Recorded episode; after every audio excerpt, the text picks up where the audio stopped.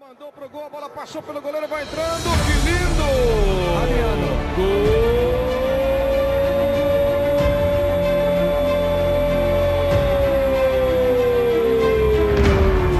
É do Vitória!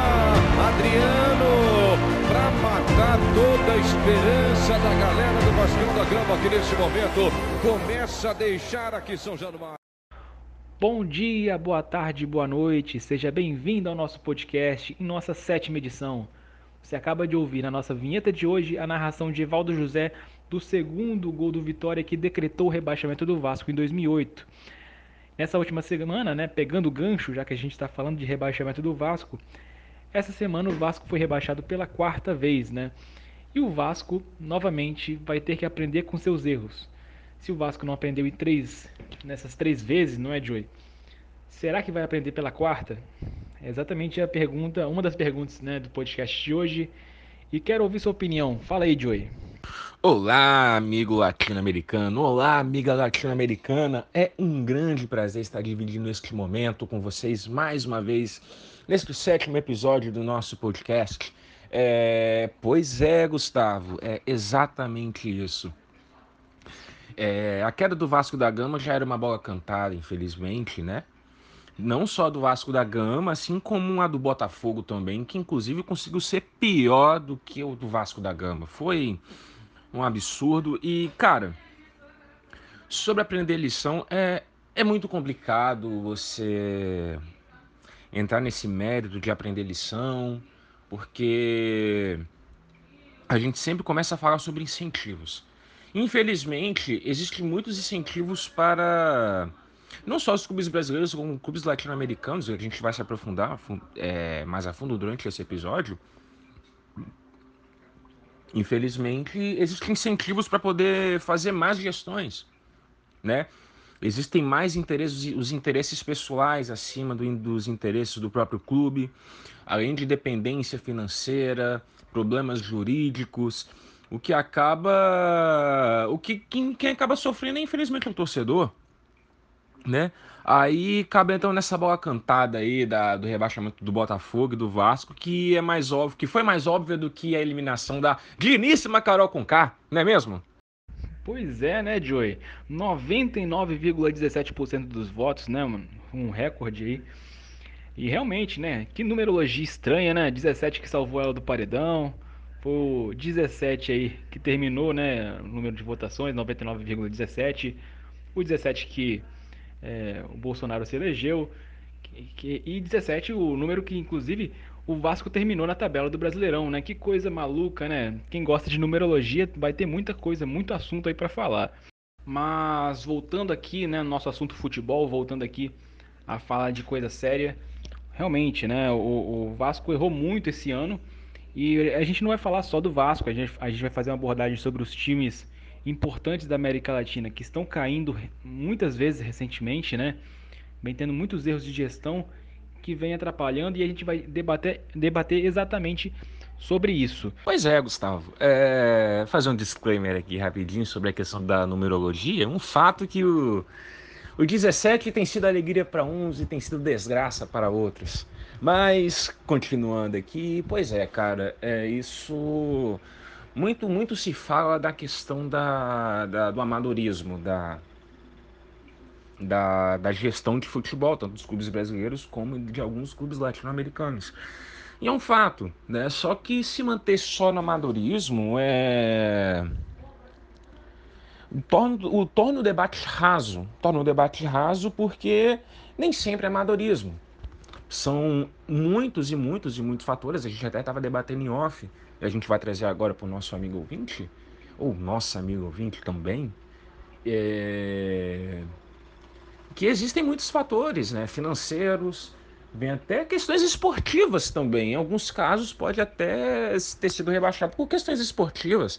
É um clube, pode ser um clube é, que tem, vem até estar bem estruturado, mas questões esportivas acabou fazendo o clube ser rebaixado.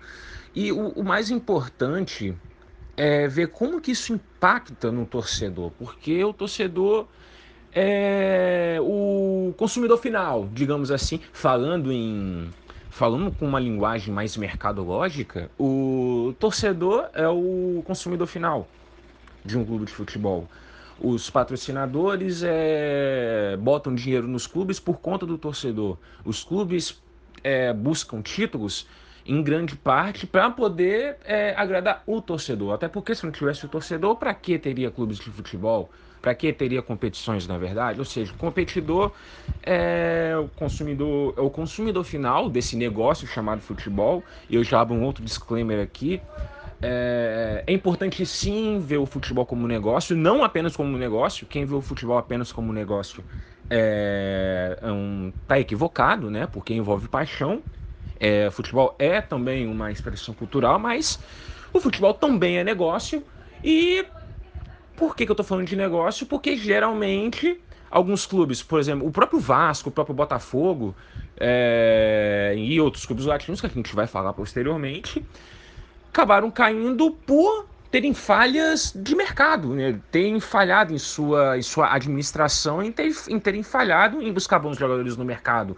Ou seja, essa visão também se aplica a, a, esses clubes também no sentido da, da sua saúde financeira e também da sua saúde esportiva. Não é mesmo, Gustavo?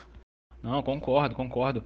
E até para a gente situar aqui, né, para a gente organizar melhor a nossa discussão, acho que é bom a gente passar né, por esses clubes né, que foram rebaixados, clubes grandes que foram rebaixados, e fazer um, um paralelo em comum, né, o, que fi, o que fez eles caírem, e, e buscar as características em comum até para facilitar é, o nosso discurso, né? Que o nosso tema vai ser exatamente esse, o porquê que os times são rebaixados. Eu acho que é um, um, um bom nome, pode ser, Joey? De fato, Gustavo, de fato.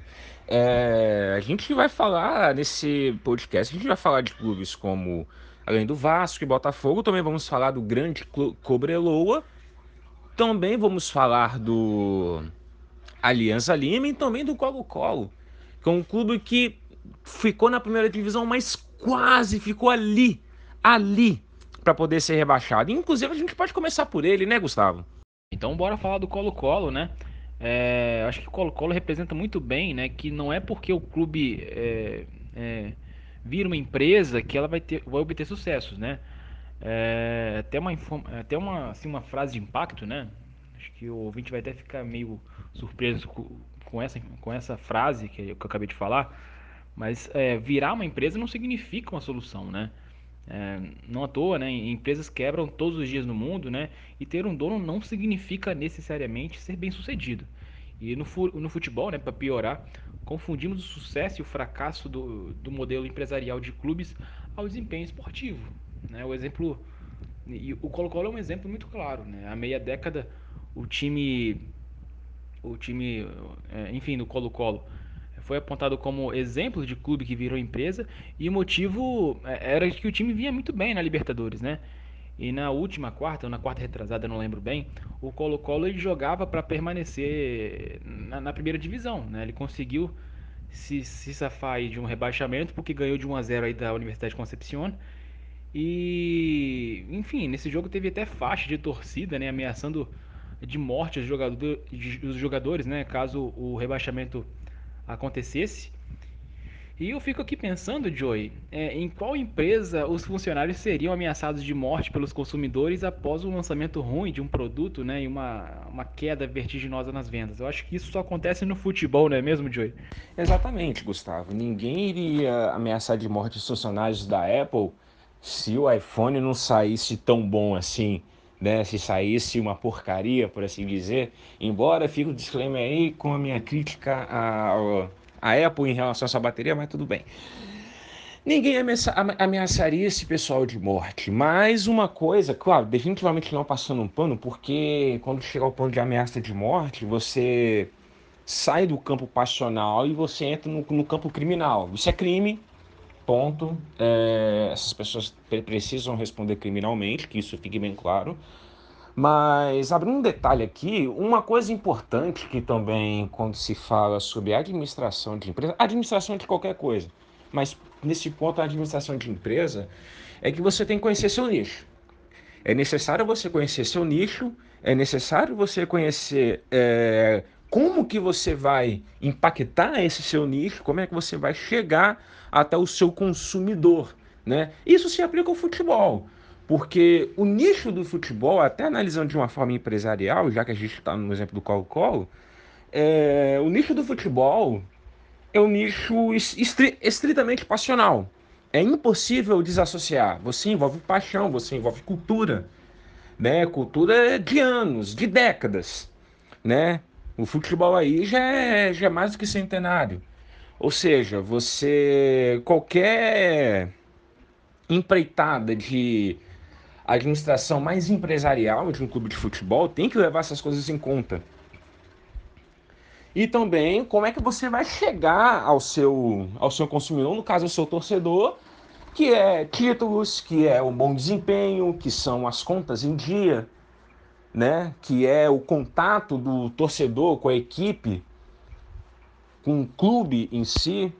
Né? Aí você já entra em outros detalhes, como por exemplo, alguns é, confundem uma gestão empresarial com cobrar ingressos caríssimos, que pode parecer que não tem relação, mas aí quando você vê um clube em, em maus lençóis, aí é, magicamente os ingressos já abaixam. Né? Isso antes do tempo de pandemia. O, ou seja, ou seja, a gente já consegue ver uma correlação aí. Ou seja, na verdade, você é bem problemático quando você não não leva isso em conta, porque são coisas bem específicas que você, como gestor, é necessário levar em conta. E uma coisa que tem que ser levada em conta, né, Joey, quando se fala do, do Colo-Colo, dos problemas administrativos do Colo-Colo, é em relação à, à, montagem do seu clube de futebol, assim, né? Eles pensaram muito mal a gestão desse elenco. Tanto que é, o, o, o, atacante, né, o Esteban Paredes, que era um jogador importante há, uns, há um tempo já no Colo-Colo, não fez uma boa temporada.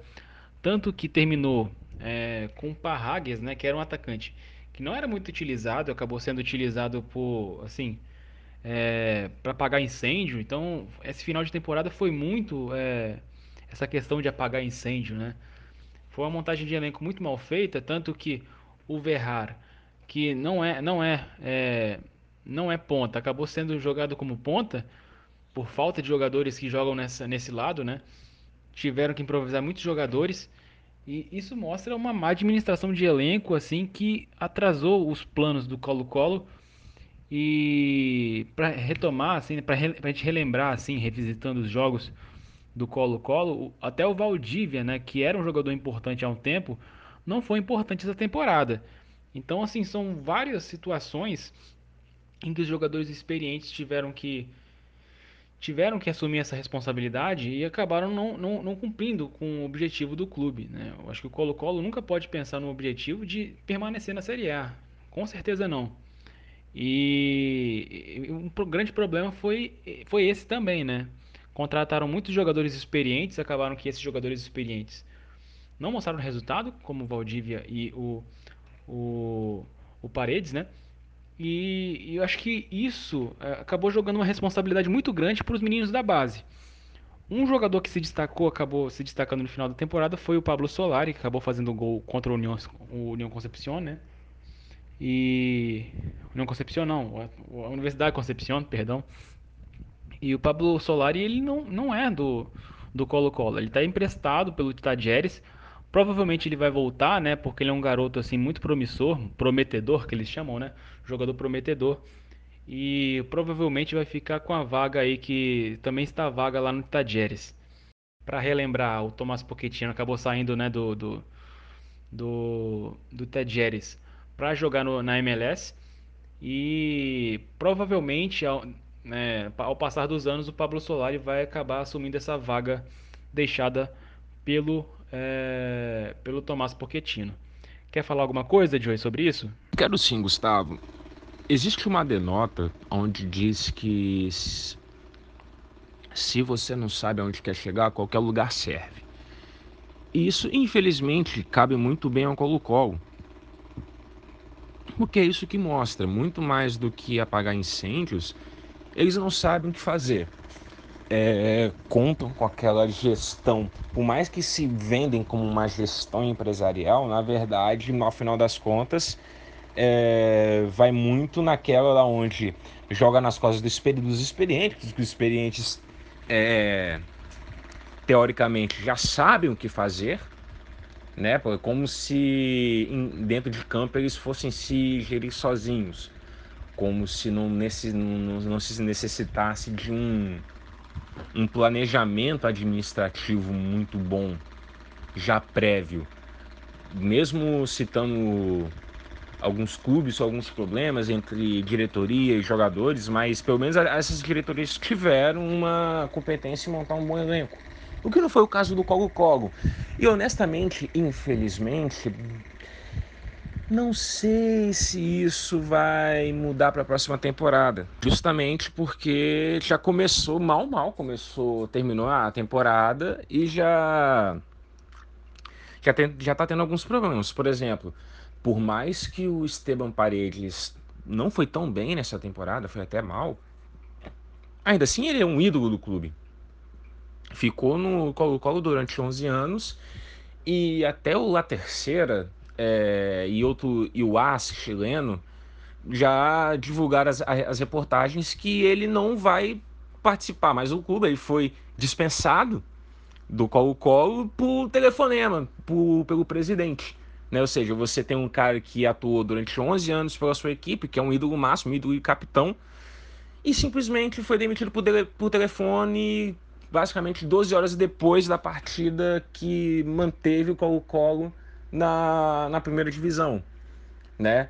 Isso mostra muito também a falha grotesca em gestão de pessoas e adivinham só, gente, isso também tem uma influência enorme em dentro de campo, né? Isso tem uma influência enorme dentro de campo. Eu acredito que o amigo ouvinte já deve ter uma noção de que salário não é exatamente o suficiente para você manter um, você fazer um clube vencedor, né? Fazer deixar jogadores motivados, concordando ou não, a banda, o jogo funciona desse jeito. Fazer o quê? Tá? É, e você já mostra uma falha em gestão de pessoas por parte do Colo-Colo. Teve a própria questão do Valdívia, que nem você mesmo, Gustavo, citou. E já estão com problema na montagem de elenco já, tanto que eles não têm certeza sobre quem vai ser o atacante deles já para a próxima temporada, né? Tem essa questão do menino, do que já certamente vai voltar para o Talheres. Eles, eles estão no imbróglio sobre o Nicolás Blandi, né? Não sabem se vai ficar com ele ou não. E o engraçado é que eles já definiram que eles, eles querem um, um, centroavante internacional, querem um centroavante de fora do Chile, provavelmente argentino ou colombiano, né? Mas qual atacante eles ainda, ainda, ainda não definiram. Ou seja, é... claro, não digo que necessariamente vai brigar pelo descenso na próxima temporada, só que infelizmente já não começa tão bem o planejamento colo-colo. Exatamente isso, né, Joey? E se o Colo-Colo quer fazer um elenco mais robusto, com peças mais importantes, vai ter que recompor peças que perdeu nessa, nesse final de temporada, né? O Esteban Paredes saiu, né? Que a gente acabou de falar. O Matias Fernandes, que era destaque do time, também saiu. Né? O, o Pablo Mouchi, o Valdívia, o próprio Valdívia saiu também. Então são jogadores de importância, né, que eram a cara do Colo-Colo há um tempo atrás e acabaram saindo desse time, é, saindo inclusive brigados com o presidente Aníbal Moça, né, que vai ter que liderar essa recomposição de elenco. E já que a gente está falando né, de campeonato chileno, a gente pode passar agora para outro clube, Joey, o Cobreloa, né, o Cobreloa, que é um clube relativamente jovem, né, tendo sido fundado em 77, né, pela Codeco, que é uma mineradora muito importante no Chile, é uma estatal é, de mineração de cobre, e ela recebia muito dinheiro, é, dinheiro estatal, né, dinheiro vindo dessa estatal, e que conseguia nadar de braçada em relação aos seus adversários. É, ela foi criada em 77, esse clube, né, um clube importante, e 81 já chegou em final de Libertadores, então é um clube assim de muita expressão aqui na América do Sul, foi campeão, se eu não me engano, oito vezes da, da, do campeonato chileno. Então ele tem a sua importância ali no campeonato chileno e tem uma importância no cenário continental também. E até em 2011, né, a, a Coldeco depositava esse dinheiro né, de uma forma assim, despejava dinheiro e, como, como eu falei, o, o Cobreloa conseguia resultados assim desportivos é, muito favoráveis, né? E realmente nadava de braçada em relação aos seus é, adversários no campeonato chileno. No entanto, né, em 2011 a estatal mudou seu contrato com o clube, né, passando a reduzir de maneira escalonada seus investimentos até 2017, quando que encerrou o seu patrocínio. E isso mostra que é uma questão que a gente vai falar aqui, vai falar muito aqui, que é a questão da dependência financeira, não é mesmo, Joey? Exatamente, Gustavo. É, essa questão da dependência financeira geralmente ataca muitos times que. É daqueles times que pensam que só injetar dinheiro, só injetar dinheiro, só injetar dinheiro e repetir isso ao infinito é, é o suficiente para poder manter grandes times a, a longo prazo. O que a gente vê que não é o caso, como o próprio. A gente tem um exemplo do Brasil aqui, do próprio Cruzeiro, né? É, agora vou dar uma de mandinar aqui, talvez o torcedor venha ficar um pouco chateado comigo, mas é, é o que pode acontecer com o Atlético Mineiro se não houver uma responsabilidade financeira, de administração, mas foi algo que aconteceu com o Cobreloa.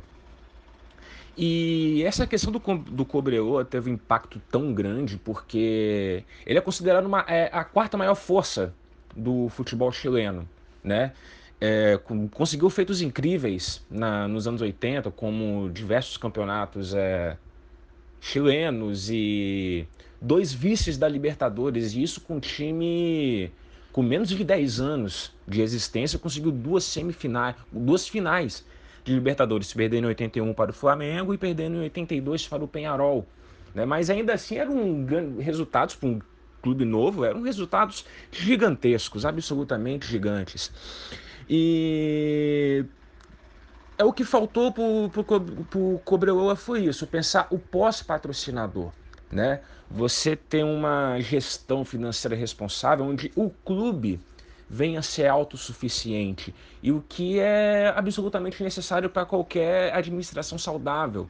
É que, evidentemente, a questão do patrocínio é essencial, é de fato essencial, só que é necessário um planejamento para poder você conseguir renda de outras, outras vias, como, por exemplo, a própria questão de venda de jogadores que, querendo ou não, é, faz parte também da, da entrada de fluxo de caixa de um, de um clube e é o que faltou pro, para o Cobreloa. Tanto que eles caíram em 2015, depois de mais de 30 anos consecutivos, mais de 30 anos, em, na, na primeira divisão chilena.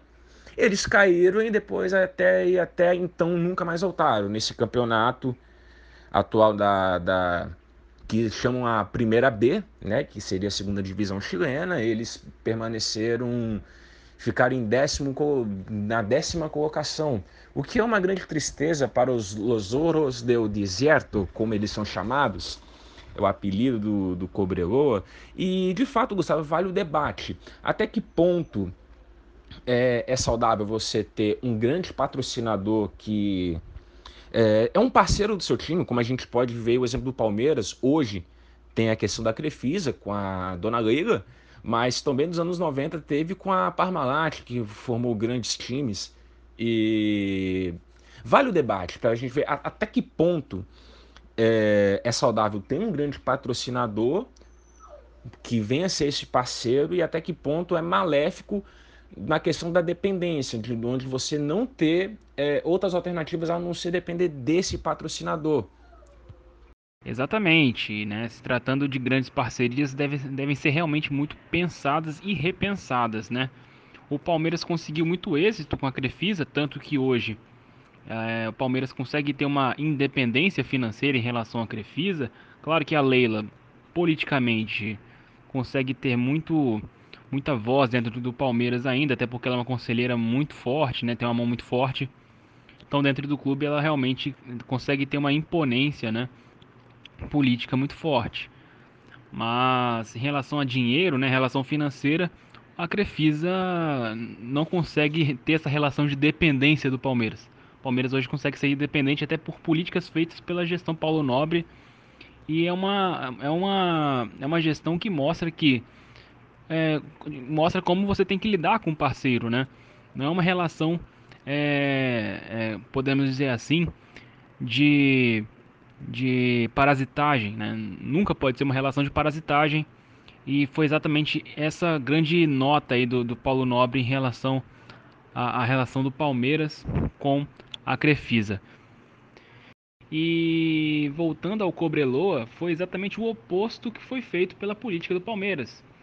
O, o Cobreloa ele tinha muita participação financeira da Codelco e acabou que quando ela parou de quando parou de vir esse patrocínio, né, quando a, a, a torneira começou a parar de pingar, aí realmente estourou, né? Estourou as contas do clube, é, tanto que em 2018 é, quase abriu falência, né? Em 2019 acabou que teve uma ação judicial ali e o clube ainda consegue andar é, rastejando, né? Tá, ainda está mal das pernas, mas acredito que em três anos ele volte aí para a Série A. É, por mais que esteja muito tempo aí fora da Série A, acredito que é, nos próximos anos ela, volte, até porque está se reconstruindo financeiramente e possivelmente pode ser uma das forças, voltar a ser uma das forças da, da do Chile e a gente sempre torce para é, isso, né, Agora é saber como que vai ser essa reestruturação do Cobreloa. É, pro- certamente vai passar por muitos empréstimos de jogadores para poder estar jogando pelo Cobreloa e principalmente um fortalecimento da base, né? Porque inclusive é engraçado que quando o time está em vacas magras, é, eles sempre recorrem à base, o que é o que é, o que é maravilhoso, porque quando as vacas fortes, os meninos não, não têm chance, aí quando tá em momento difícil, joga nas costas dos meninos da base. O que, de certa forma, até acaba, em alguns casos, atrapalhando até o desenvolvimento desses jogadores. É, pelo fato de ser muita responsabilidade, alguns deles ainda não estarem é, formados é, esport- esportivamente ou até mesmo, em alguns casos, até psicologicamente, como seres humanos né, em relação a caráter, em relação a personalidade, jogo de cintura, que são coisas também importantes no futebol.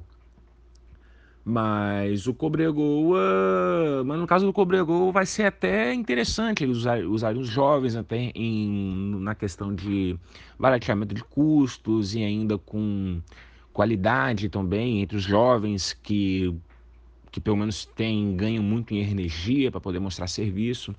Pode ser uma coisa interessante né? E também a, essa, embora tenha ficado com décimo lugar, então dá para perceber dessa, dessa última temporada que o time continua trabalhando. De fato, Gustavo, com em 3, 4 anos eles podem voltar à Série A chilena.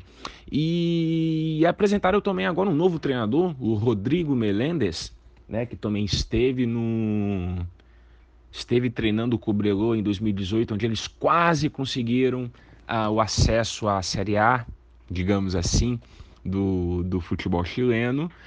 E vai ser, vai ser um prazer ter o Cobreloa de volta na brigando entre as cabeças no futebol chileno.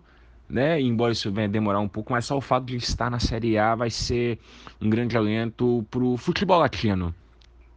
E já que você tocou no assunto de base, de canteira, né, de como os clubes geram essa canteira e de como isso é, se espelha no campo, né, reflete no campo, então vamos falar aqui sobre duas equipes que utilizaram muito a base, que foi a Botafogo e Vasco, né, nessa temporada.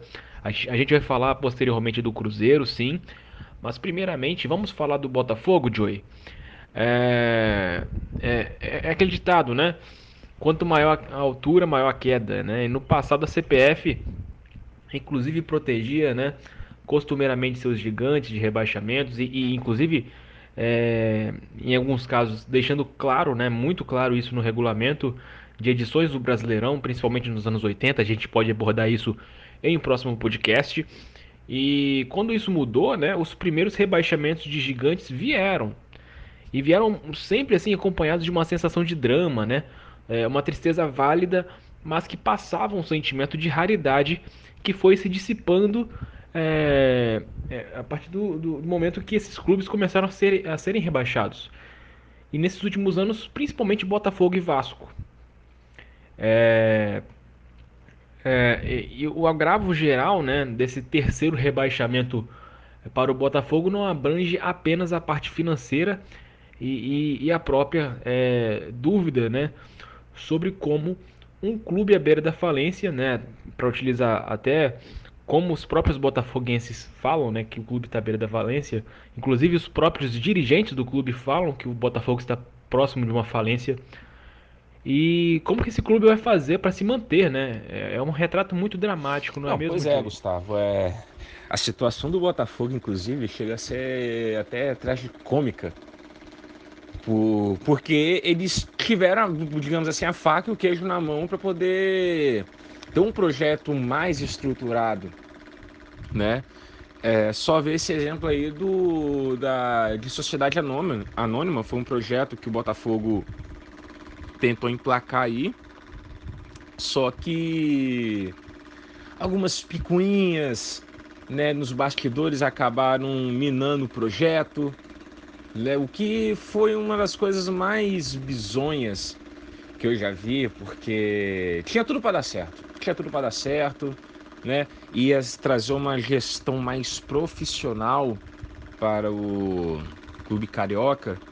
Aí acabou indo para o brejo, ainda ficando com com Montenegro como o grande cabeça aí por trás do, do time do Botafogo, que vamos combinar é carece um pouco de competência, um cara que vive de bravatas contra os rivais cariocas, mas acabando fazendo o time não fazendo o time não render.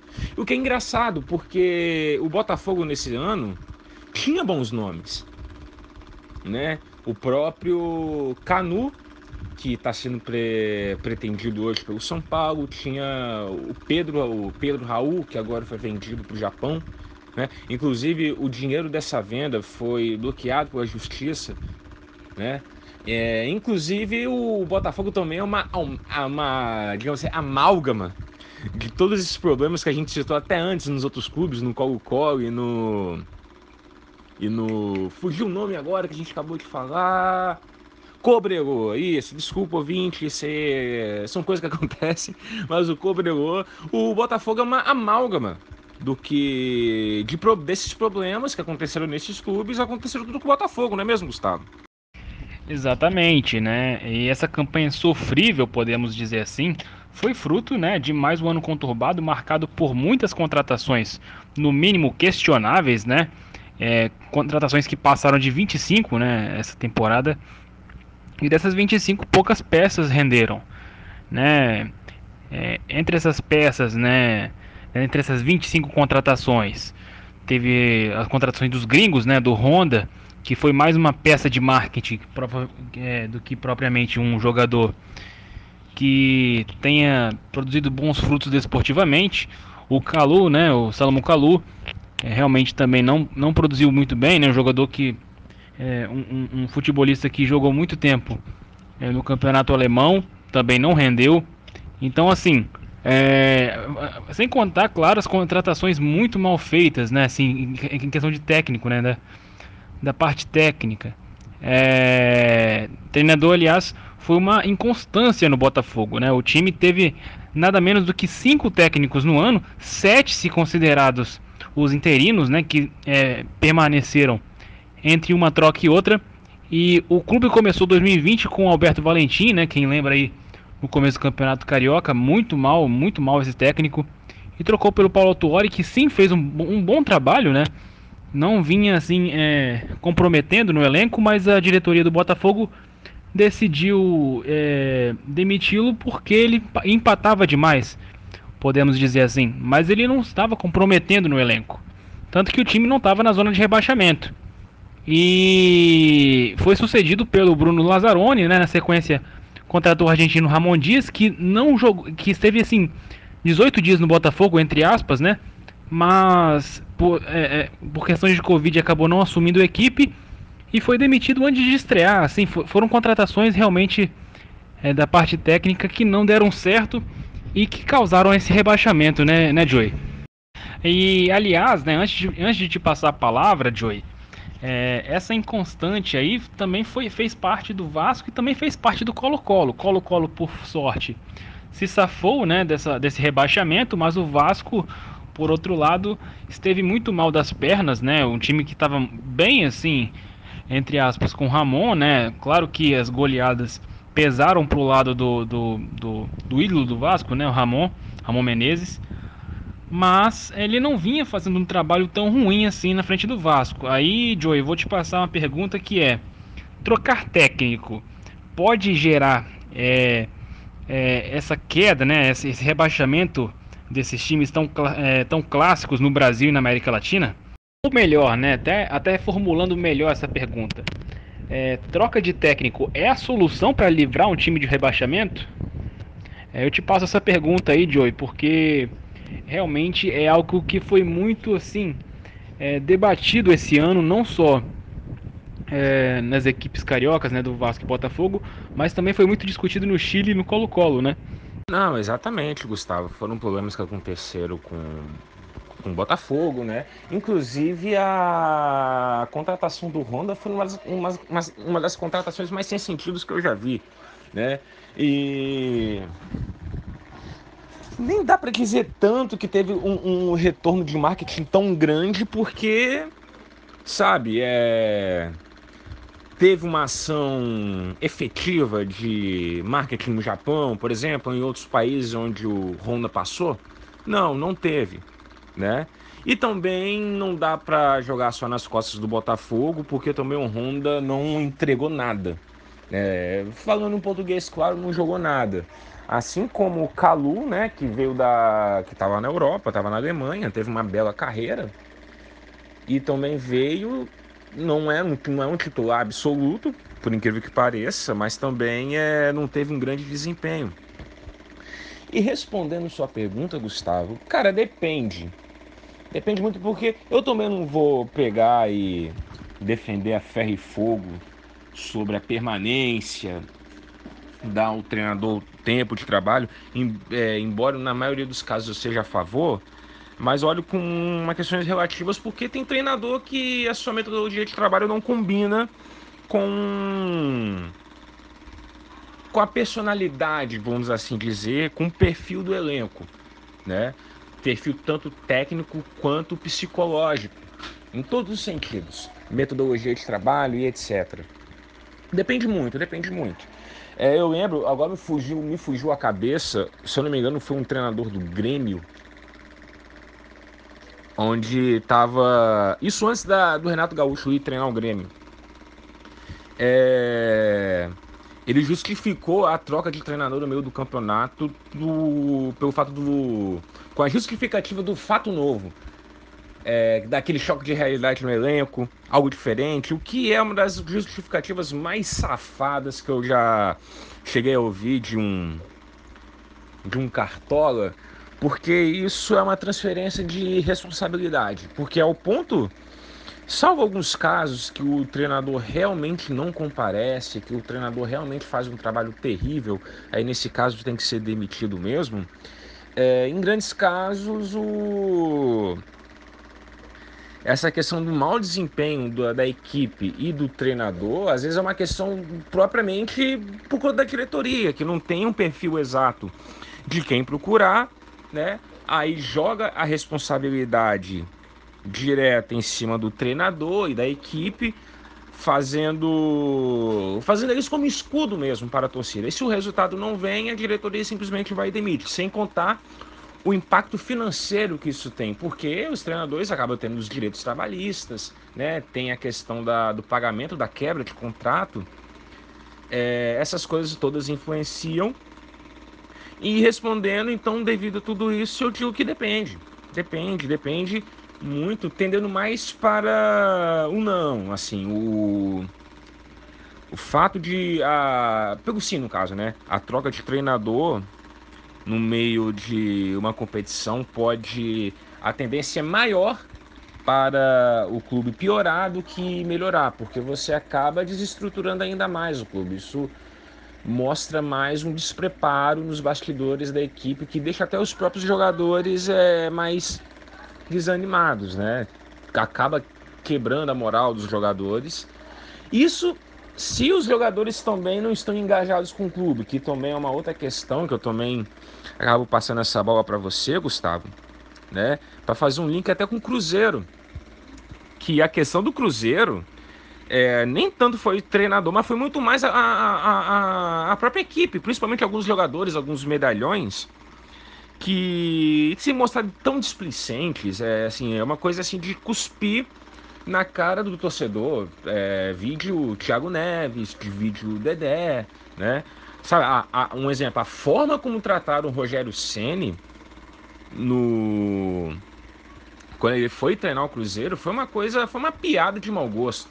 Foi uma piada de mau gosto e também o caso do Cruzeiro é, assim como o Botafogo, é uma amálgama de todos esses problemas que a gente citou, dos porquês dos clubes serem rebaixados, né, clubes grandes e tradicionais serem rebaixados. O Cruzeiro é uma amálgama disso tudo, assim como o Botafogo, só que o Cruzeiro é 100 vezes pior. É 100 vezes pior. O Cruzeiro é um case de insucesso, é um case de fracasso, é um case do que não fazer, do que um clube não deve fazer para poder gerir elenco, é, gestão financeira, gestão esportiva é, de tudo, de tudo, né? Foi uma das coisas mais surreais, inclusive, que eu já vi na minha vida, assim, como um amante do esporte, né? É coisa que eu, sem precedentes no, no, no esporte brasileiro e uma das coisas mais absurdas que eu já vi no esporte mundial, de profissional. Se bem que profissional e aquele cruzeiro é, é, é uma escolha de palavra um pouco irônica até, não é mesmo, Gustavo? É, né? E você falando de Cruzeiro, eu acho que isso lembra muito bem é, que às vezes, né, em algumas situações, como você falou, né, é, é, bom trocar de técnico. O Felipão nessa temporada conseguiu ressuscitar um Cruzeiro que não conseguia vencer jogos, que perdeu pontos por problemas administrativos e financeiros. Então, o, nesse caso, o Felipão veio com uma salvação né, no Cruzeiro. Teve até é, em alguns momentos chances de subir, mas acabou que realmente o elenco não correspondia, até porque o elenco era muito fraco. Para uma Série B, Rafael Sobis foi muito importante sim, enfim.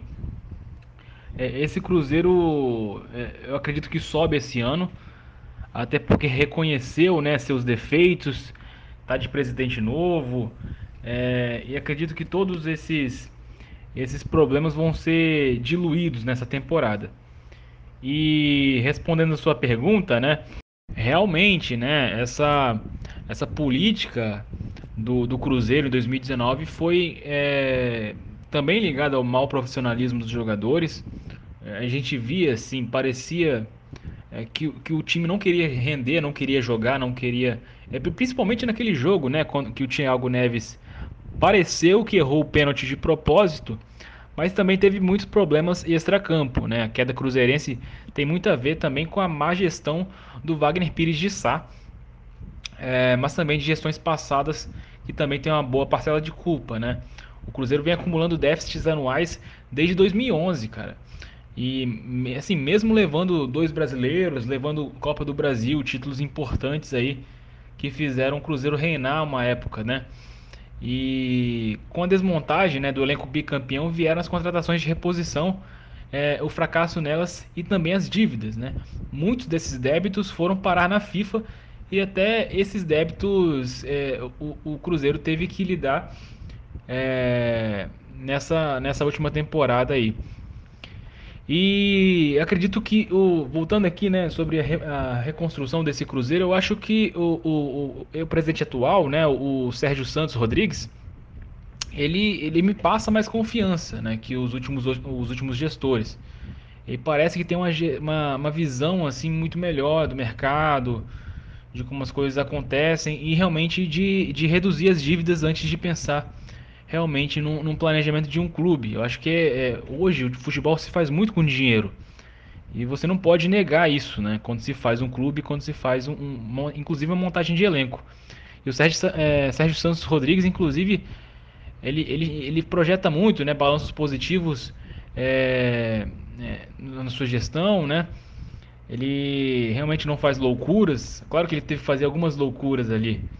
É, é, para realmente fazer o Cruzeiro permanecer na Série B, Mas pensando assim, numa visão de fora, eu acredito que é, essa gestão é, vai mudar, né? Essa, essa cara do Cruzeiro que está muito manchada no mercado.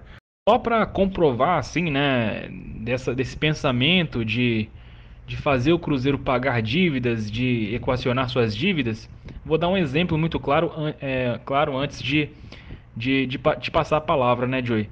Que é o seguinte, né, ao, chegar né, a, a, um recente entendimento com o Mineirão é, sobre a disputa jurídica entre as partes, né, entre Mineirão e Cruzeiro, que se arrastava desde a gestão Gilvan de Pinho Tavares, o Cruzeiro já contabiliza uma redução nas dívidas da ordem de pouco mais de 220 milhões de reais. E anteriormente o clube havia estabelecido um acordo com a Procuradoria Geral da, é, da Fazenda Nacional, né, solucionando a dívida tributária. E além de dar um ponto final ao embrólio envolvendo o Fred, que tinha realmente é, um problema muito sério de bastidores ali, né? Na parte financeira e na parte esportiva. E o presidente Sérgio, o Sérgio Santos Rodrigues, é, ele citou essa preocupação com o abatimento de dívidas, que é prioridade na, na sua gestão, né? Além, claro, de fazer o Cruzeiro subir para a Série A. Por isso que eu acredito que o Cruzeiro pode é, sair um pouco né, desse cenário apocalíptico que vinha, que vinha caindo sobre o clube nos últimos anos aí, né? Principalmente no, no ano que foi rebaixado, né, Joey?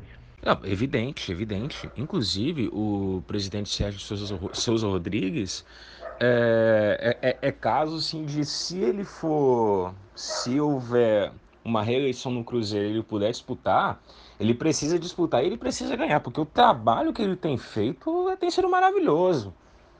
Talvez um outro gestor menos preparado teria jogado, teria jogado o Cruzeiro direto para a Série C. Né? Porque esse elenco do Cruzeiro, pelo futebol jogado, pelo menos antes do Felipão, era elenco para cair para a Série C. Né? E isso fora o risco que, ele, que eles corriam devido aos imbróglios financeiros e esportivos, extracampo, no caso, né? Ou seja, o trabalho que ele fez foi, é, tem sido maravilhoso né? Eu só eu não consigo dar essa certeza tão grande sobre a, o acesso do Cruzeiro nesse, nesse Brasileirão agora, justamente porque também o nível do Brasileirão vai subir muito, né? Não me refiro exatamente ao Botafogo, porque aí já é uma situação ainda bem mais. O buraco é mais embaixo, só que eu aposto num, num Vasco que também não está não tá, não tá tão bem assim também, só que tem um time melhor do que o Botafogo e para a Série B pode se mostrar bem competitivo. E existem outros times bem competitivos na, na Série B o, que, podem, que também podem fazer o nível da Série B subir mesmo. Vai ser um nível de futebol bastante interessante. Só que o Cruzeiro melhorou bastante seu elenco. Né? Eu acredito sim que, que vai brigar pelo acesso, só não, não dou uma certeza que vai subir, mas vai brigar certamente. E, e de fato, o, o trabalho do Felipão no, com, com o Cruzeiro foi surreal, né? Foi surreal. Acabou ele sendo, salvo engano, não sei se foi demitido se foi. Se ele pediu demissão, se, se você lembrar, você pode me corrigir, Gustavo, por gentileza. Mas o trabalho que ele fez foi excelente. Foi excelente, foi excelente. Porque sem o Felipão, o Cruzeiro cairia para a Série B esportivamente falando né? Como tem aquela música que o Ney. É, até virou meme, o Ney Franco cantando. A voz e violão na beira do caos. É isso que o Cruzeiro tava. O Cruzeiro tava na beira do caos, né? E falando na beira do caos, é, tem um clube que também tá meio caótico. Só que este clube você pode falar com mais propriedade, Gustavo, o que é o Vasco da Gama, né? Que o Vasco da Gama é apresenta uma outra característica interessante no sentido de análise de caso, mas péssima para o torcedor e para a instituição Vasco da Gama, que são as brigas políticas, né?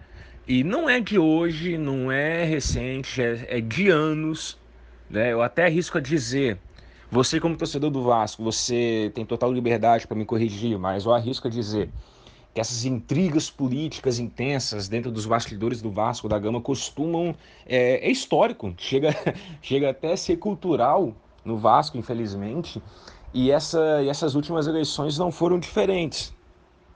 Eu acho que isso está ficando cultural, né? Problemas de eleições, problemas, enfim, de bastidores que acabam contaminando o campo, contaminando os jogadores, que acabam não se concentrando no dia a dia pela imprevisibilidade é, política do clube. E acredito que todas as partes envolvidas né, nesse jogo, é, nesse, nesse jogo democrático entre aspas do Vasco estão errados. Não é querendo ficar em cima do muro, mas teve erro de ambas as partes, principalmente por parte do, do, presidente da Assembleia Geral, né, o Mussa, que acabou é, dando muita confusão ali, né, em relação a como a como ia, ia funcionar as eleições do Vasco e aconteceu é, é, exatamente é, esse problema esse problema jurídico, esse problema político dentro do Vasco de novo, mais uma vez, né? Já teve um problema político, né? Somente político nas eleições passadas, né? Do Campelo, que acabou se elegendo pelos, pelos beneméritos. E esse ano, que seria a primeira eleição direta, acabou sendo uma eleição extremamente confusa, foi parar na justiça e Salgado é o presidente, presidente por direito, né? Presidente. E, e acredito que é, se o Vasco quer, quer mudar, né, tem que primeiro mudar o estatuto e principalmente modernizar né, essa questão das eleições é, é, e, e, claro, né, trazer o sócio para mais perto do clube, né, mais perto da, das posições políticas que o clube necessita. E é assim que aconteceu a reconstrução do Flamengo, foi assim que aconteceu a reconstrução é, do Barcelona, né, que no começo dos anos 2000, né, é, vinha muito mal das pernas, acabou tendo uma, um giro epistêmico, podemos dizer assim, no clube. Então, grandes, grandes clubes mudam, né, é, a partir de um, um, mudança de pensamento e de cultura do clube. E essa cultura do Vasco de brigar, brigar pelo poder tem que mudar. Tem que mudar urgentemente, né?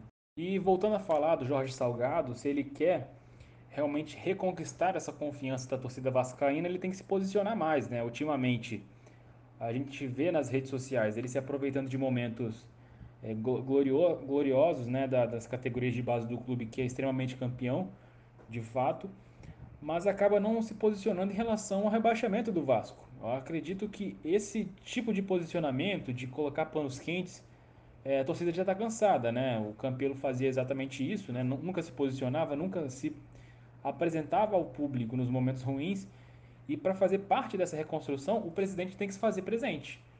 Se então, se o Salgado quer reconquistar essa confiança dos torcedores, ele tem que se fazer presente, tem que falar mais e, e parar de digitar, né? Ele digita muito pelo Twitter, acaba que ele fica escondido, é, escondido embaixo dos teclados. E a gente não quer um presidente que fala pela, pelo Twitter. A gente quer alguém que se posicione é, em alguma mídia tradicional. É, é, até pelas mídias alternativas mesmo. Né? A gente quer que ele se posicione.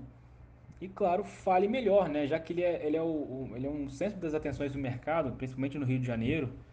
Enfim, ele tem muitos contatos. Eu acredito que isso tem que ser passado ao público, até para a torcida entender é, é, é esse projeto senão vai ficar algo sempre muito obscuro. E a torcida do Vasco está cansado dessa política obscura, né? Não, evidente, porque é o mínimo que a torcida merece é transparência. Né? E transparência também mostra, é um sintoma, é uma característica de um clube saudável, de um clube estruturado, de um clube profissional. Né? É, chega a ser até cômico, tragicômico, melhor dizendo, é, torce, os torcedores têm que pedir transparência, sabe? É uma coisa. Soa, é como se você tivesse que implorar a atenção da sua pessoa amada. É como se você tivesse que implorar respeito por algo que tem que ser óbvio. É, é absurdo, né? Inclusive, tem é, até fiquei sabendo por alto de algumas promessas que até agora o, o o Jorge Salgado ainda não cumpriu, né? por exemplo, o fundo de 120 milhões, Né? Inclusive até ele ficou de pedir ajuda ao glorioso Leviciano, né? Isso aí você pode falar depois com mais, caso queira, evidentemente, pode falar com mais propriedade. Mas de fato, cara, o, o já ia falar Gustavo, os, o Vasco precisa mudar a mentalidade. Precisa mudar, mudar a mentalidade, precisa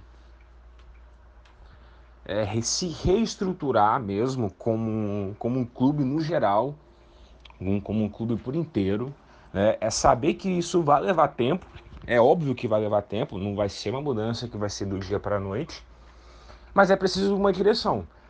Porque o que não dá é para ficar, ficar sempre jogando para a torcida, sempre jogando para a torcida, porque isso é muito cômodo, né? É um desrespeito à, à instituição Vasco, ao torcedor vascaíno, que é extremamente apaixonado, né? E é cuspir na cara dos títulos que o time ganhou, né? É cuspir na cara também da história do Clube Vasco da Gama, Clube de Regatas Vasco da Gama, é, com as questões sociais mesmo, que o clube do Vasco sempre foi muito. Sempre foi muito direto, sempre foi muito ativa nessa questão nessa questão racial e pode parecer um, um, um link, um paralelo bem desconexo, mas não é porque essa representação social, essa importância social no caso do racismo, também mostra a grandeza do Vasco, né? E que acaba sendo manchada por essas questões é, políticas, porque acaba passando a impressão de que é simplesmente uma questão é, é uma bravata, é só para inglês ver, por assim dizer, e não algo intrínseco da, da instituição. O que é o que é uma pena. Mas falando em clubes grandes que acabaram de cair para a segunda divisão, vamos sair um pouquinho do Brasil, Gustavo? A gente deu uma focada aqui no Brasil, na nossa terrinha. Agora vamos para o Peru, rapaz. Que que que tá acontecendo com o Alianza Lima, né, meu amigo? Exatamente, Joey. E falando assim, né, de Alianza Lima e Vasco, são dois clubes que têm muitas coisas em comum. Né, o Alianza Lima, assim como o Vasco, revelou os gigantes do futebol peruano, é, assim como o Vasco revelou Edmundo Romário e Roberto Dinamite, o Alianza Lima também revelou gigantes do futebol peruano, né, como Teófilo Cubidias, o que muitos acreditam que seja o maior jogador da história do Peru, o Alejandro Villanueva, né, que inclusive deu nome ao estádio do Clube Alianza Lima, inclusive é um gigante do futebol é, peruano, né?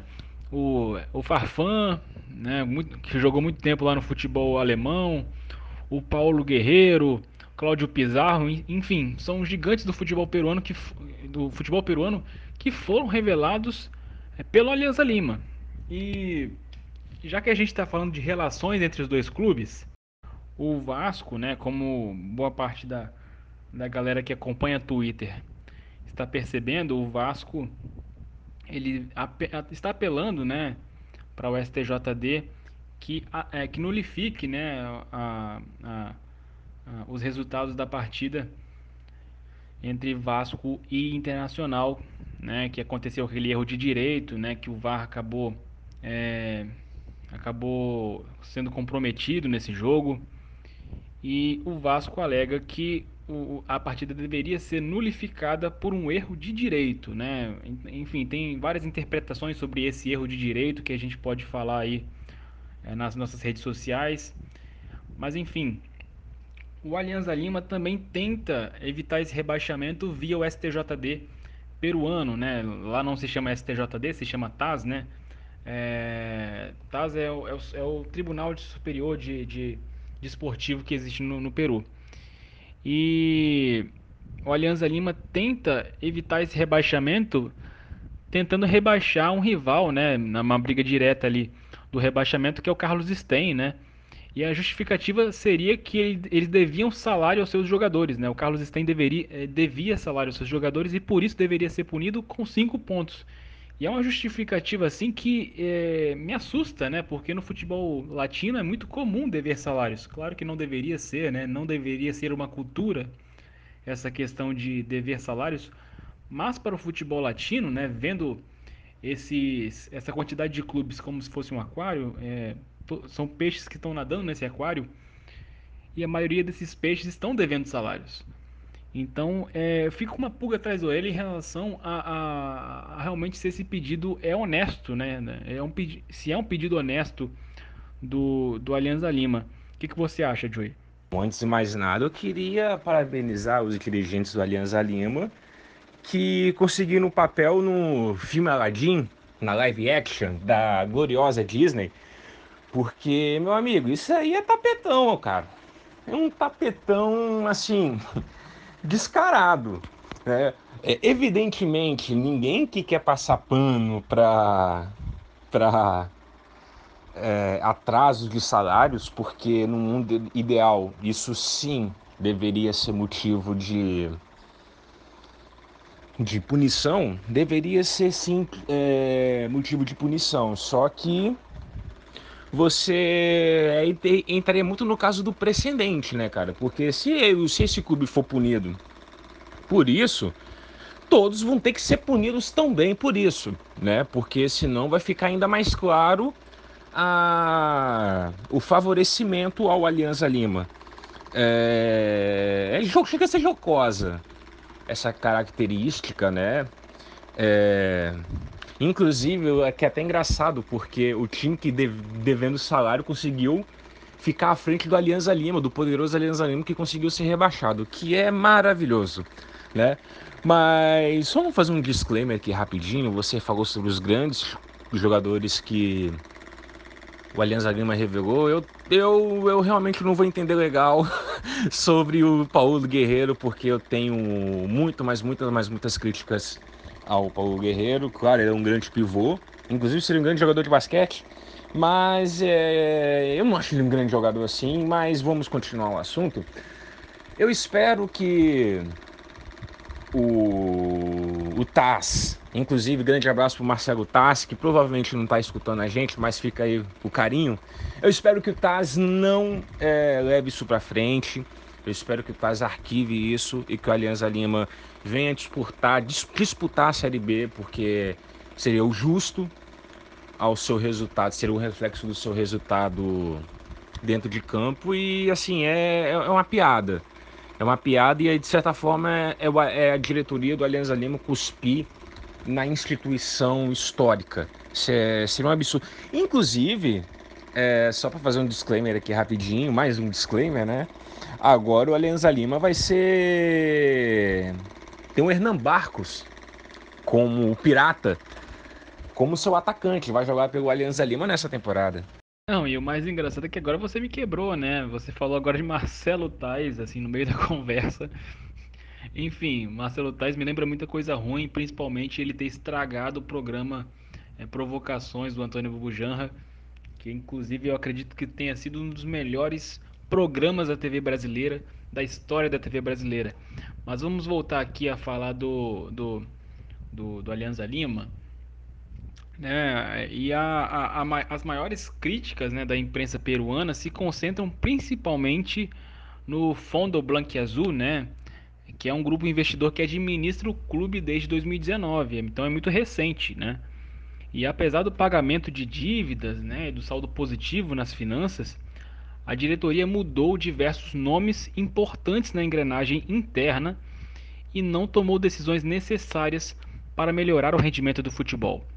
É, e num time que não correspondia em campo, os aliancistas se, entre... se entregaram né, à péssima sequência e amargaram seu pior é... seu pior momento nesse século. E o fundo Azul apagou sua conta no Twitter depois do, do, do, do, do, do descenso, né, do, do, do, rebaixamento, que foi algo assim, mais uma decisão tosca em relação a, a, a politicagem interna do Alianza Lima. E lembrando, né, no, no começo da temporada, o Alianza Lima ele vinha é, muito bem, né, da temporada de 2019. Ele o, é, era liderado pelo Pablo Bencoechea, que por mais que nas primeiras seis rodadas do campeonato peruano tenha conseguido só duas vitórias, mas ele tinha confiança né, da, da comissão técnica, tinha confiança dos jogadores, E até então, né, ninguém se falava nem pensava em, em rebaixamento. Porém, ele pediu, reba é, pediu rebaixamento, enfim, pediu demissão né, no começo da temporada. E logo depois o campeonato peruano foi interrompido pela pandemia. E nesse momento, os, os torcedores do Alianza Lima né, buscaram um substituto renomado. Foi o Mário Salas, que foi campeão com o Esporte Cristal em 2018, né? É, que inclusive ele foi. É, não Mário Salas, né? Mas o Esporte Cristal foi campeão de novo essa temporada. E, e também fez um grande trabalho anterior também, né? Na, na, na Universidade Católica, o Mário Salas. E o Salas foi contratado em abril, é, mas só conseguiu chegar em julho com as fronteiras fechadas, né? É, em decorrência da pandemia e seriam 19 jogos sob as ordens do chileno, que terminou num insuficiente 12º lugar e acabando sendo demitido.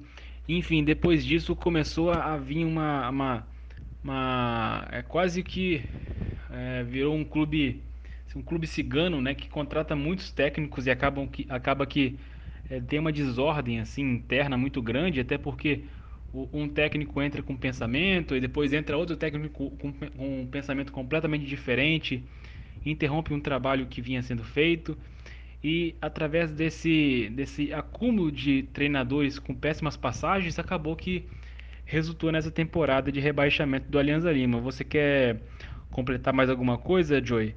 Quero, quero, quero sim, Gustavo. É... O que é mais um exemplo também é de, dessa questão do Alianza Lima, de que como as trocas de técnico podem ser maléficas para um clube que quer se manter na primeira divisão, né?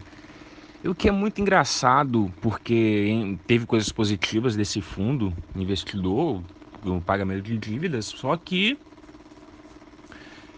pelo visto é um clube que, como até citei no início desse podcast, que não conhecia o terreno onde ele estava se metendo não houve um estudo sobre esse nicho futebolístico.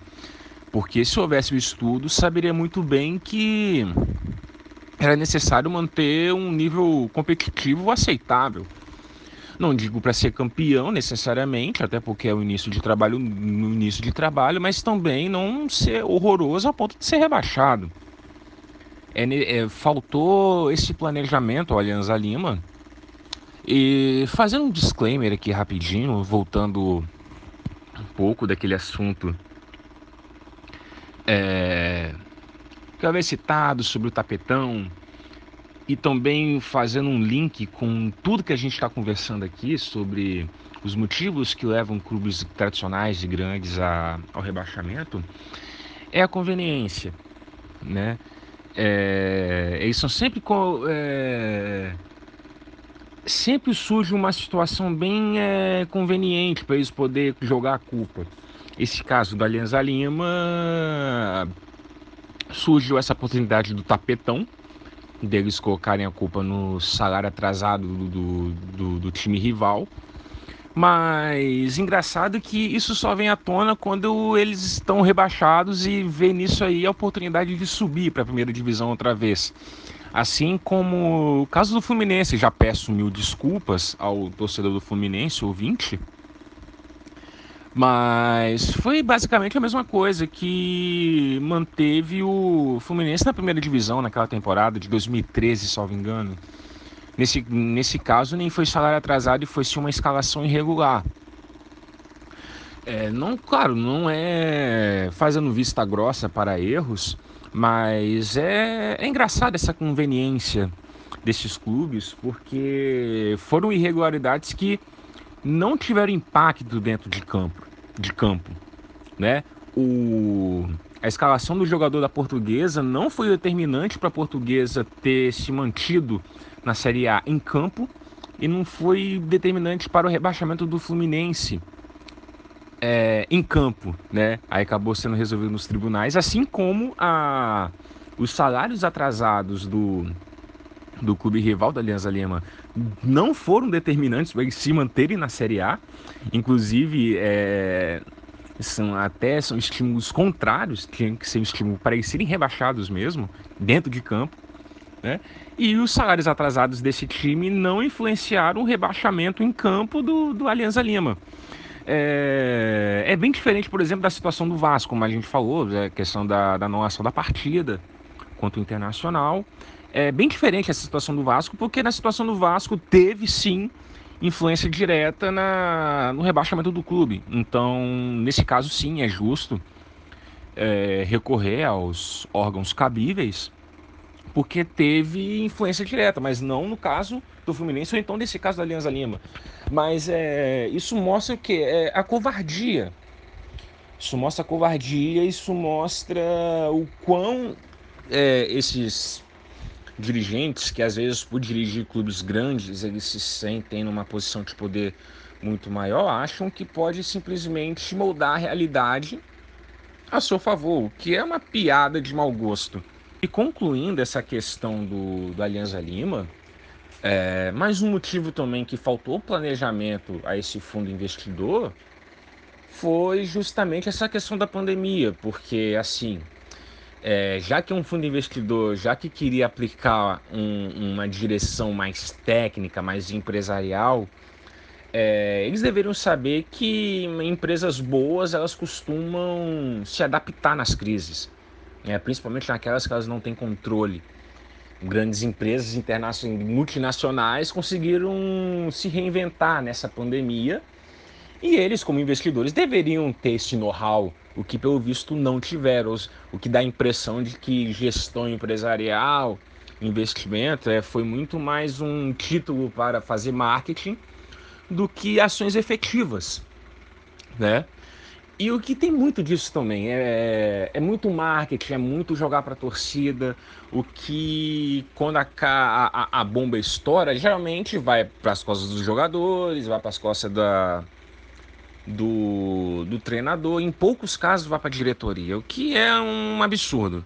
Pois é, Joey. Então vamos falar aqui também de um clube que esteve na última Copa Libertadores, assim como o Alianza Lima e que foi rebaixado, que é o Clube Atlético Tigre.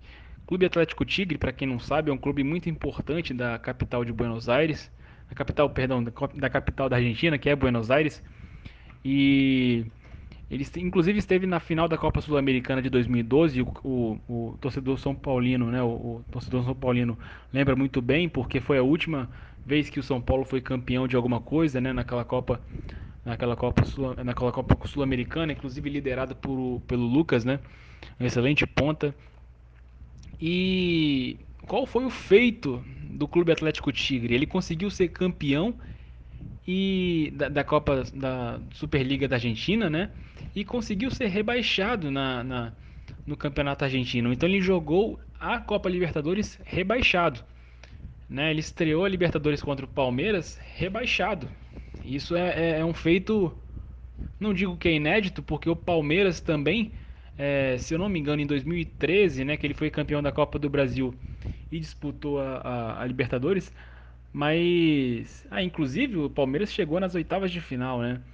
Mas o, o Tigre consegue realmente ter essa, essa, essa áurea, né, de um clube que foi é, que esteve rebaixado e jogando a Copa Libertadores, que eu acredito que seja uma, um dos folclores aí que eu acho muito interessante, essas histórias a serem, a serem contadas, né? A gente lembra aí de Paysandu, a gente lembra aí de, de clubes aí, né, que de menor expressão que esteve na, na, na Copa Libertadores que são realmente é, histórias que a gente gosta é, de contar. Né? É, né? De fato, é, é, é uma das histórias mais cômicas dessa que a gente trouxe aqui no podcast, porque são coisas que a Libertadores proporciona pra gente mas principalmente coisas que o formato de campeonato na Argentina acaba proporcionando para a gente, porque vamos combinar que é uma bagunça, né? Inclusive, uma coisa, uma até fazendo link com Tigres, que caiu por questões técnicas mesmo, nada não foi nada absurdo, a não ser que se tem uma, uma informação que a gente ainda não saiba, mas foi por questões técnicas mesmo, acabou caindo. Só que é, é uma loucura porque como é, clubes, como o formato de campeonato consegue acabando rebaixando os clubes que talvez não merecessem ser rebaixados naquele ano, assim como mantendo na primeira divisão clubes que mereciam ser rebaixados por é, desempenho técnico, né? É, por exemplo, no próprio campeonato argentino, salvo, salvo engano, não sei se é campeonato argentino do campeonato, salvo engano é campeonato argentino, parece que tem uma questão de média das três últimas temporadas, que aí de, decide quem é rebaixado ou não, né? Se eu tiver errado, você pode me corrigir, Gustavo, mas é engraçado notar que como até o formato do campeonato é, pode acabar influenciando também no, no rebaixamento, porque como eu disse, às vezes não, pode não ser justo. Não, tá errado não, tá errado não. Tá errado não, Joey. É, sistema de rebaixamento é um pouco confuso. Vou só dar um breve resumo aqui. É, é o seguinte, rebaixamento da Argentina não funciona diferente do sistema brasileiro, né? São somadas a, a pontuação dos últimos três é, campeonatos, né? E divididos pelo número de, de, jogos de cada equipe. E essa média de pontos, né? Ela é levada em conta para determinar as, as equipes rebaixadas. As duas equipes com a pior média são rebaixadas automaticamente. É, a 17 e a 18 equipe nessa tabela disputam a repescagem com o quarto e terceiro colocado, respectivamente na, na, na B Nacional, né, assim chamada a segunda divisão na Argentina, né, e tendo a vantagem de atuar por dois resultados iguais. E no caso das equipes que, que são promovidas, né, ou recém-promovidas, podemos dizer assim, o número de, de pontos é dividido pelo número de partidas na temporada. Assim, é, eu falando aqui talvez esteja um pouco confuso. A gente pode inclusive falar um pouco desse regulamento na Argentina, dos diferentes regulamentos, dos diferentes campeonatos que existem na Argentina. É, então qualquer aí, dúvida que esteja aí como ouvinte, vocês podem interagir lá nas nossas redes sociais. E voltando a falar aqui sobre as equipes que disputaram a Libertadores na segunda divisão, é, o Tigre, o Clube Atlético Tigre, entra num, num, num grupo seleto de clubes que jogaram a, a, Libertadores na Série B. Vou pegar até a colinha aqui que eu acabei de digitar na internet enquanto você falava, Joey. É, vamos lá. Criciúma em 92, né? É, ganhou a Copa, a Copa do Brasil de 91, inclusive foi um dos primeiros títulos do Levir Cup, né? Um excelente técnico, em que inclusive eu acredito que seja muito subestimado é, jogou a Copa a Copa Libertadores de 92 assim com muita honradez, né? Aquela Copa, aquela Copa Libertadores que inclusive foi ganha pelo São Paulo. Em 2005, o Santo André, né, que, que acabou ganhando a Copa do Brasil de 2004. Posso estar enganado, mas foi em cima do Flamengo, né, Joey? E o Paulista, o, o, o Paulista, né, em 2006 acabou ganhando também a Copa do Brasil em 2005. É, o Jorge Wilstermann, que foi campeão do Campeonato Boliviano de 2010, é, mas foi rebaixado. Eu não, eu não, entendi muito bem essa aqui, não, mas depois eu posso ver aqui. Mas Jorge Wilstermann também disputou a Copa, a, a Copa Libertadores na segunda divisão. É, o Palmeiras disputou também aqui, como eu havia dito, é, em 2013, devido à, à campanha que ele fez na Copa do Brasil, mas acabou sendo rebaixado nesse ano. É, realmente, né, aquele time de 2012 foi, foi realmente uma, uma zebra ter ganho aquela Copa do Brasil. Mas são histórias que a gente, a gente gosta de contar. E os últimos dois foi o Santiago Wanderers, né? Santiago Wanderers foi campeão da Copa do Chile em 2017, acabou disputando a Copa do a Copa Libertadores de 2018 e o Tigres esse ano. Então, assim, são histórias que a gente gosta de contar. Inclusive, se o ouvinte quiser, a gente também pode falar isso no próximo podcast sobre o desempenho desses clubes na segunda divisão é, na Copa Libertadores e o porquê acontece tanto isso, né?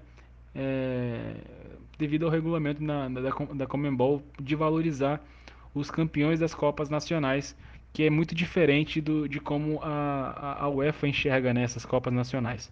E Joy, fique à vontade aí se quiser falar um pouco aí sobre o nosso último clube, que é o Eu Nacional do Equador.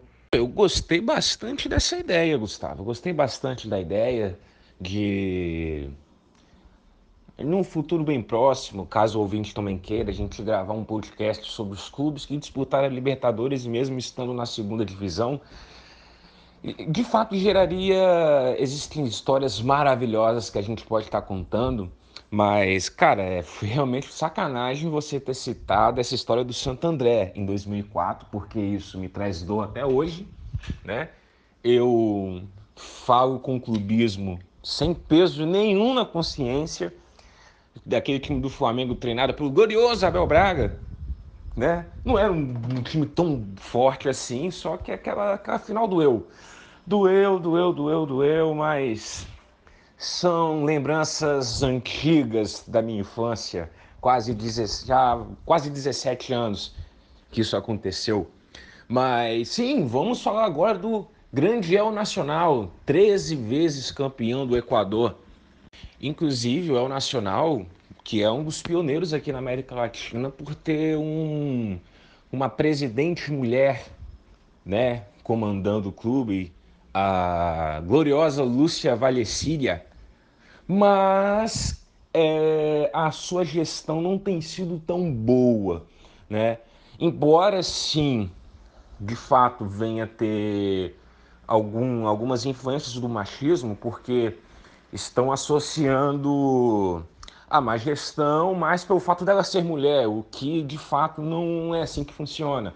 Né? Gênero não gênero não influencia e não deve influenciar é, capacidade técnica de gerir uma empresa ou um clube. Mas isso não quer dizer que a gente deva passar pano para dona Lúcia, porque de fato a gestão dela é horrorosa. Né? O que é muito doido, porque muito se acusa pelo fato dela ser mulher, o que é uma coisa absurda, sendo que existem motivos reais para poder fazer críticas ao trabalho dela. Né? Desde é, rachas e mau relacionamento com a, com a sua comissão técnica e jogadores, passando por dívidas, é, dívidas não apenas com jogadores, inclusive com preparador de goleiros, né? Que trabalhou um ano sem receber salários. E também há outros jogadores que acabaram saindo do clube. Assim como essas crises políticas onde estavam tentando derrubar ela. Inclusive, até o. saindo muito nos, nos jornais equatorianos, que ela parece que conseguiu unir algumas provas de que uma espécie de dossiê dela, onde ela declarava, onde ela podia provar que era ilegal, segundo o próprio estatuto do clube, que ela venha ser deposta como presidente né? Porque parece que os sócios haviam se reunido para poder votar, né? Para tirar ela do poder. Ou seja, tá uma confusão, tá uma confusão. A gestão dela tem sido horrorosa, conseguiu ser pior do que a Patrícia Morim, para a gente fazer um paralelo aqui. E olha que Patrícia Morim teve vários problemas como mandatária do Flamengo. É, acho que até pode fazer esse paralelo, mas não em sentido de comparação, né? Eu acredito que a Patrícia Morim, por mais que teve seus erros, teve a questão ali de muitos salários atrasados, de aumento de dívida, de cenas memoráveis assim de jogadores machucados saindo em, carrinho de mão, enfim, virou até meme na época. Mas uma coisa que ela não fez foi fazer um clube é, centenário cair de, cair de divisão, né? Pelo menos isso ela não conseguiu fazer.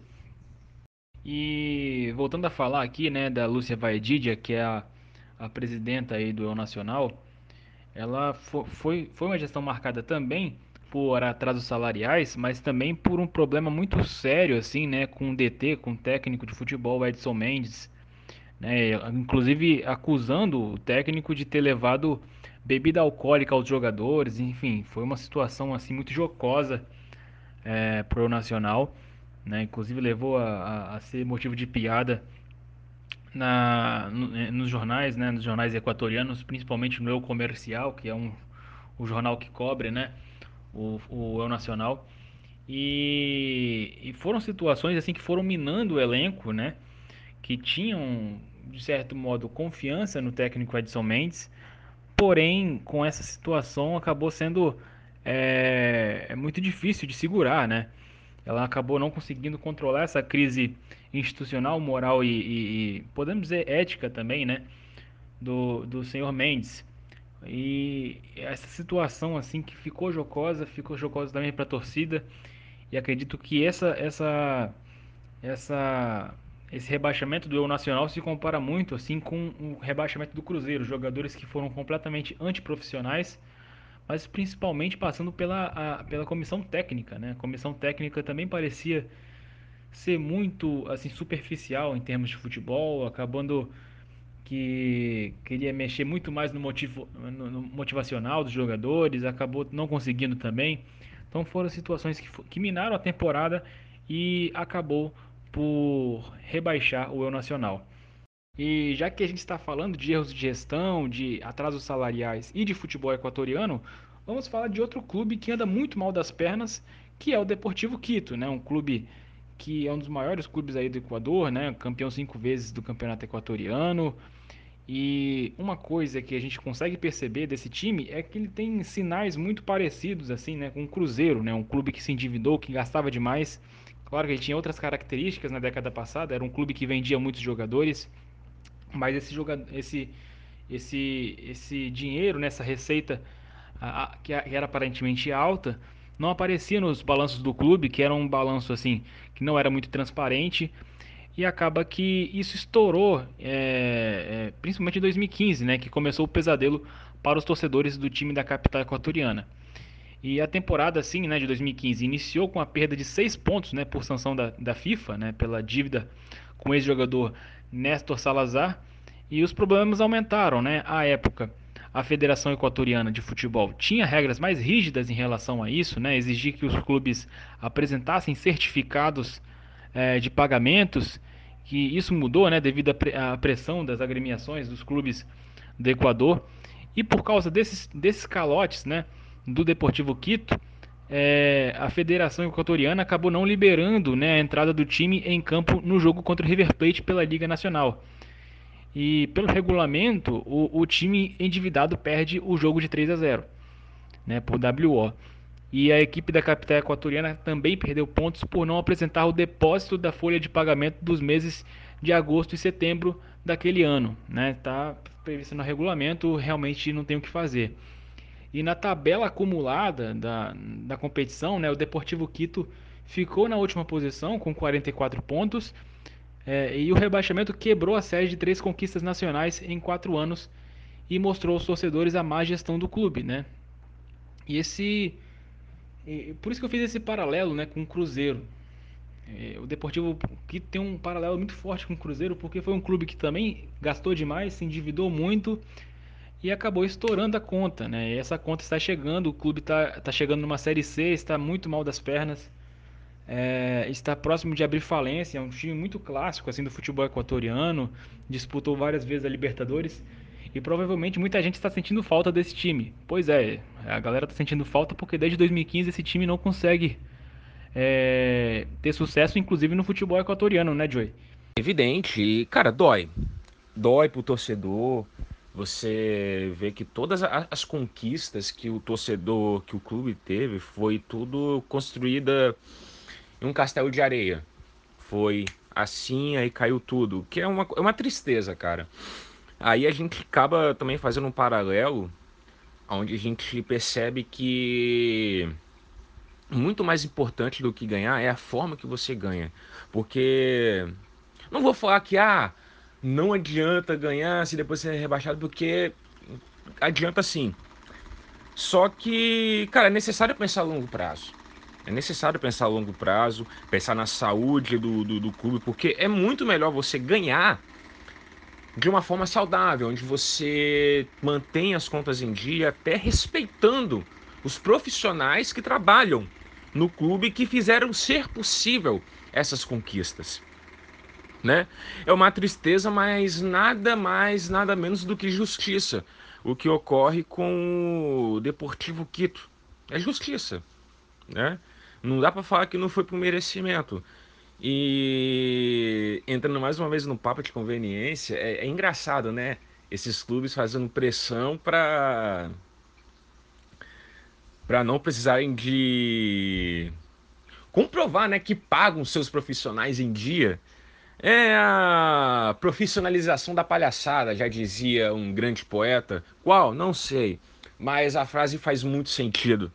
É, também nunca ouvi essa expressão não, Joey, mas voltando aqui a falar sobre o Deportivo Quito, o Deportivo Quito teve muito sucesso aí na, na última década, no começo da década principalmente, ganhou três títulos em quatro anos. E, e assim, né, como você falou, foi um, um, um título construído, foram títulos construídos em um castelo de areia, que desmoronou em 2015. É, mas, historicamente, o Deportivo Quito também é um clube muito grande, né, revelou, na minha opinião, o maior jogador da história do Equador, que é o Alex Agnaga, que, que foi revelado no Deportivo Quito, virou ídolo, um dos maiores jogadores da história do Deportivo Quito.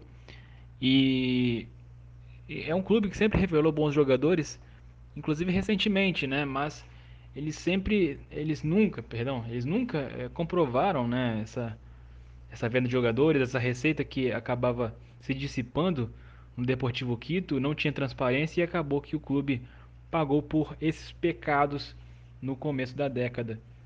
Falando assim, só para só terminar aqui, né? Dois presidentes do, do Deportivo Quito estão presos, né? Por, principalmente por lavagem de dinheiro. O Fernando Mantija é, e o Santiago Ribadeneira, né? Que são ex-presidentes do clube, do, do clube, perdão, que, estão, que foram investigados por lavagem de dinheiro. É, o Fernando Mantija é, ficou um tempo preso, né? O Santiago, mas o Santiago Ribadeneira realmente é um, um, é um cara que está preso lá, que foi investigado, foi comprovado assim muitos problemas internos. E, e pena que isso não aconteceu no Cruzeiro, né? E pena que isso não aconteceu no Brasil, né? Wagner Pires de Sá aí fez o que fez no, no Cruzeiro, é, desmantelou, tem muitas acusações de lavagem de dinheiro, né, que estão sendo ainda investigadas pela Polícia Federal. É, inclusive o Cruzeiro, né, com a atual gestão, acabou solicitando é, mandato de busca e apreensão após as notícias né, de que Wagner Pires de Sá declarou à Receita Federal que guarda 5,2 milhões em casa né, em ação indenizatória. E o, e a Raposa, né, o Cruzeiro, é, cobra a, até hoje né, os 6,8 milhões do Wagner Pires de Sá. E isso é muito grosseiro, né? Se tratando de se tratando de Brasil, se tratando de América Latina, acredito que a gente tem que pensar, pensar e repensar as relações de futebol e política. Sempre que se coloca futebol e política, principalmente futebol e político, né, num clube, tem muitos problemas. E quer complementar mais alguma coisa, Joey? Não, o meu, o meu complemento é mais uma um atestado de concordância. Eu concordo com você em tudo, cara. Principalmente nessa parte da politicagem, futebol, é onde porque também a gente precisa entender que, cara, político ele se preocupa muito mais com seus interesses pessoais do que pelo, pelo interesse público, né? E fatalmente, quando existe esse envolvimento no meio futebolístico, sempre uma parte vai ficar vai ficar lesada, geralmente ao clube, o que torna as coisas ainda mais complicadas, né? Principalmente quando está em uma posição de poder. Mas de resto eu realmente concordo com você, Gustavo. Então é isso aí, né, Joey? Eu acredito que a principal lição aí que fica né, nesse podcast é que o futebol de bravata, aquele futebol que era feito na base do cuspe, né, da palavra, do papel de pão, acabou, gente. Acabou. O futebol hoje se faz com dinheiro e quem não se reposiciona no mercado cai e cai mais de uma vez. E antes de mais nada, né, agradecer ao nosso ouvinte que nos acompanhou até agora e pedir encarecidamente, claro, que acompanhe as nossas redes sociais. Quais são as nossas redes sociais, Joey? Nossas redes sociais são no Instagram, que é o Futebol na América Latina, tudo junto, e o Twitter, que é o arroba Futebol Latinos. Por lá e pelo Instagram também, vocês vão ficar atu ficaram atualizados sobre as maiores novidades e histórias do futebol latino-americano. Gente, foi um grande prazer ter dividido mais esse momento com vocês.